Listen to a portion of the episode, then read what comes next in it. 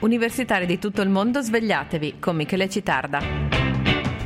Buona giornata e un caro saluto dalla redazione di Samba Radio. Oggi è venerdì 19 ottobre, il venerdì precedente al weekend delle elezioni provinciali sia in Trentino che in Alto Adige. Chi vi parla è Michele Citarda e questa che state ascoltando è una puntata di Universitari di tutto il mondo Svegliatevi, programma di rassegna stampa di Samba Radio che alterna le notizie dei principali quotidiani con della buona musica per cominciare in modo informato la giornata prima di affrontare le noiosissime soporifere lezioni.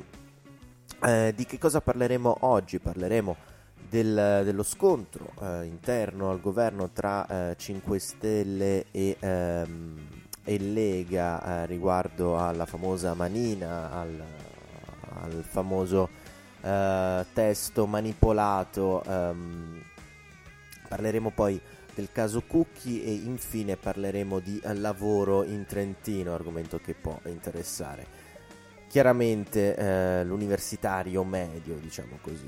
Prima di cominciare eh, ascoltiamo un po' di musica e poi cominciamo a leggere le prime pagine.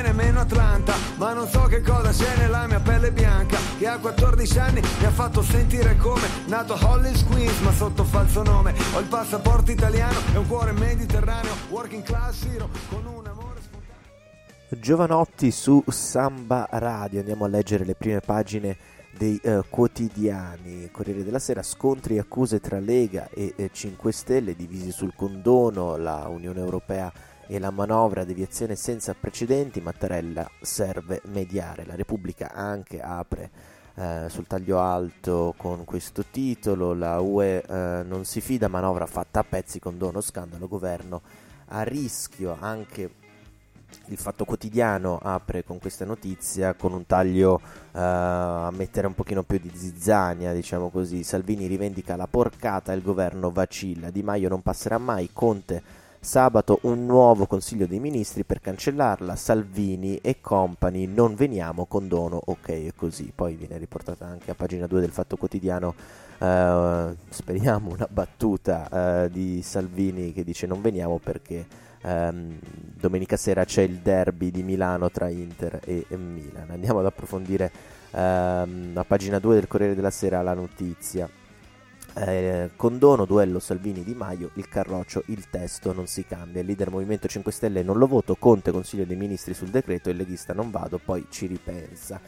Sulla manovra che porta il rapporto deficit-PIL fino al 2,4% è stata la giornata della resa dei conti e altre ne arriveranno presto sul fronte esterno tra Italia e l'Unione Europea come su quello interno con la Lega che prima minaccia addirittura di disertare il Consiglio dei Ministri di domani convocato d'autorità dal Premier Giuseppe Conte per limare eh, dal decreto fiscale la sanatoria sul eh, riciclaggio disconosciuta dai grillini ma in serata, ma, eh, in serata ingrana la uh, retromarcia. Come annunciato il commissario uh, dell'Unione Europea agli affari economici e monetari il socialista francese Pierre Moscovici eh, è giunto a Roma con la lettera già consegnata al ministro dell'economia Giovanni Tria in cui si chiede al governo di fornire chiarimenti a Bruxelles entro lunedì alle ore 12. Lo scostamento previsto dalla manovra è senza precedenti rispetto alle regole europee. Per ora Tria si limita a sperare nel dialogo mentre Moscovici ha cercato una sponda al Quirinale dove si è svolto un incontro cordiale e costruttivo con il presidente Sergio Mattarella. Violenti attriti hanno segnato la giornata del governo, anche se poi le parti hanno ammorbidito la posizione mentre lo spread tra i titoli italiani e quelli tedeschi toccava 327 punti. Eh, Movimento 5 Stelle e Lega hanno portato fino al livello di guardia lo scontro sul decreto fiscale che contiene il pesante scudo eh, penale a favore degli evasori. Davanti alla linea dura di Matteo Salvini, no alle modifiche che facciamo eh, convochiamo il Consiglio dei Ministri ogni quarto d'ora, io ho altri impegni, non vado al Consiglio dei Ministri, sabato sono a Cernobbio e domenica eh, c'è il derby. E alla replica Luigi eh, Di Maio serve un... Um, serve un chiarimento politico e la sede migliore è il Consiglio dei Ministri o vertice prima. Il Premier Conte ha alzato la voce, non so se ci sarà eh, Salvini, ma il consiglio di sabato si svolgerà, l'ho convocato io, il Premier sono io, decido io, i ministri leghisti hanno fatto sapere se Salvini non va nessuno di noi ci sarà.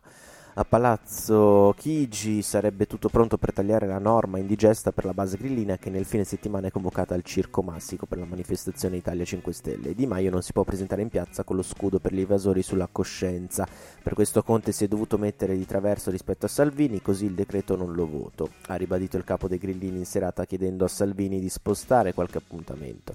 E alla fine Salvini ha ceduto, se, sarò, se servo in uh, Consiglio dei Ministri ci sarò. Lo scontro Movimento 5 Stelle Lega è riemerso emerso poi sulle grandi opere il ministro Riccardo Fraccaro che intende inviare in Parlamento un decreto fiscale pulito senza condoni ha duellato eh, in Trentino Alto Adige con Salvini blocchiamo il tunnel del Brennero.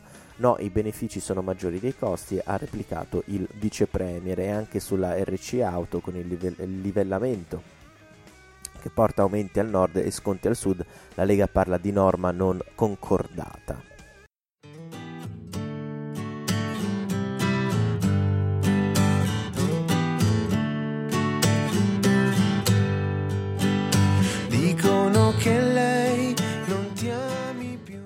E come annunciato in apertura di trasmissione parliamo del caso uh, Cucchi, siamo a pagina 21 della Repubblica.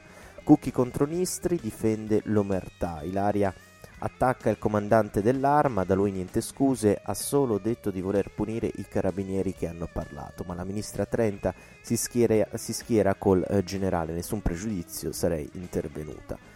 Allora, di che cosa stiamo parlando? L'11 ottobre scorso al processo bis che vede cinque carabinieri imputati per la morte di Stefano Cucchi è emersa la testimonianza di Francesco Tedesco, uno dei militari accusati di omicidio preterintenzionale che ha ammesso il pestaggio attribuendolo a due colleghi. Per questo Tedesco e i suoi avvocati sono stati oggetto di attacchi e minacce. Nei mesi scorsi anche Riccardo Casamassima, il carabiniere, il carabiniere che aveva portato alla riapertura dell'inchiesta con le sue dichiarazioni, ha denunciato di aver subito eh, pressioni nel suo lavoro per aver rotto il muro dell'omertà nell'arma.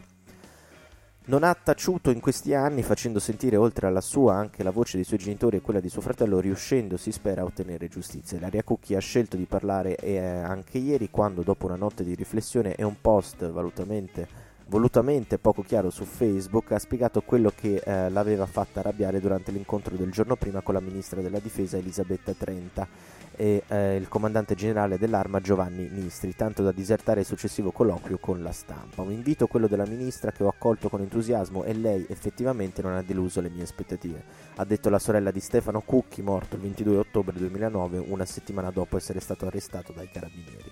Chi eh, le ha deluse ancora una volta è stata l'arma. Dal generale Nistri ha spiegato mi sarei aspettata non dico delle scuse perché avrebbe potuto essere per lui troppo imbarazzante, ma certo non 45 minuti di sproloquio contro Casamassima, Rosati e Tedesco, come a dire ho pensato che eh, gli unici tre pubblici ufficiali che hanno deciso di rompere il muro di omertà nel mio processo non siano degni di continuare a indossare la divisa che io amo e rispetto. In un processo dove stanno emergendo gravissime responsabilità siamo sicuri che vi sia proprio adesso una eh, insopprimibile esigenza di punire proprio coloro che hanno parlato.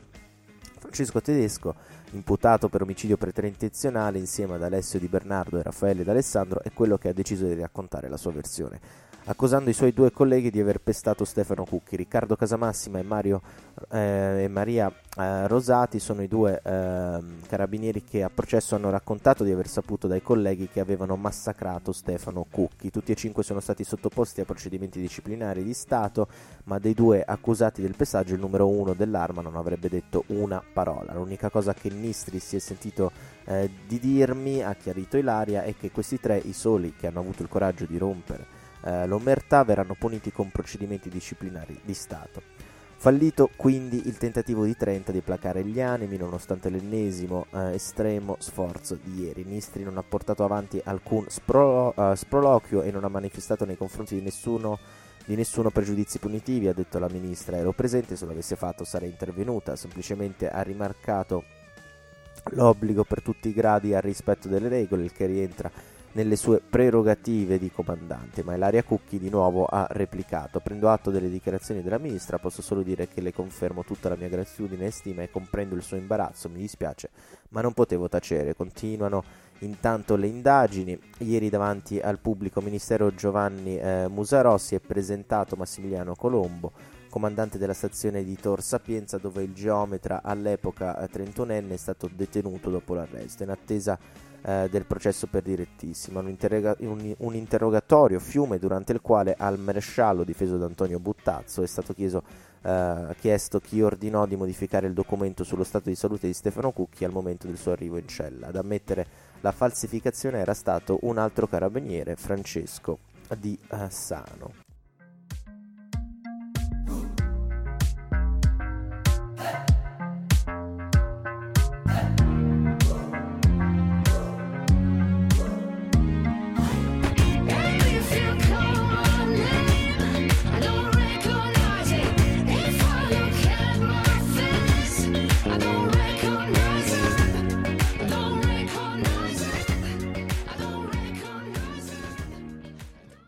E torniamo sempre su Samba Radio con universitari di tutto il mondo, svegliatevi. Eh, passiamo al locale, alle notizie che possono interessare noi universitari. Naturalmente tutta la stampa locale si concentra sulle uh, imminenti uh, elezioni provinciali.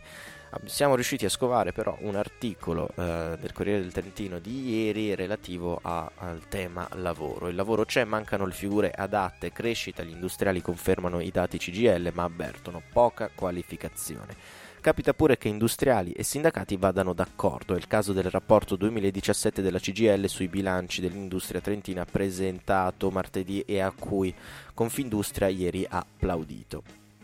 Confermiamo la crescita della nostra industria registrata nell'ultimo anno, dice Roberto Busato, direttore generale di Confindustria Trento, ed evidenziata dall'indagine realizzata dalla CGL. È un fenomeno che rileviamo tra le aziende nostre associate che è avvalorato anche dai dati in nostro possesso, in base ai quali possiamo affermare che il fatturato delle imprese industriali nel nostro territorio è cresciuto tra il 2016 e il 2017 mediamente del 6%. Inoltre, spiega Busato, secondo i dati sulle retribuzioni si rileva una crescita di salari e stipendi del 5%. Gli indicatori, dice Busato, sono particolarmente positivi nel settore metalmeccanico, il cui andamento è stato certamente favorito dal Piano Nazionale di Incentivi Industria 4.0 e dalla ripresa di alcune filiere, in primo luogo uh, l'automotive.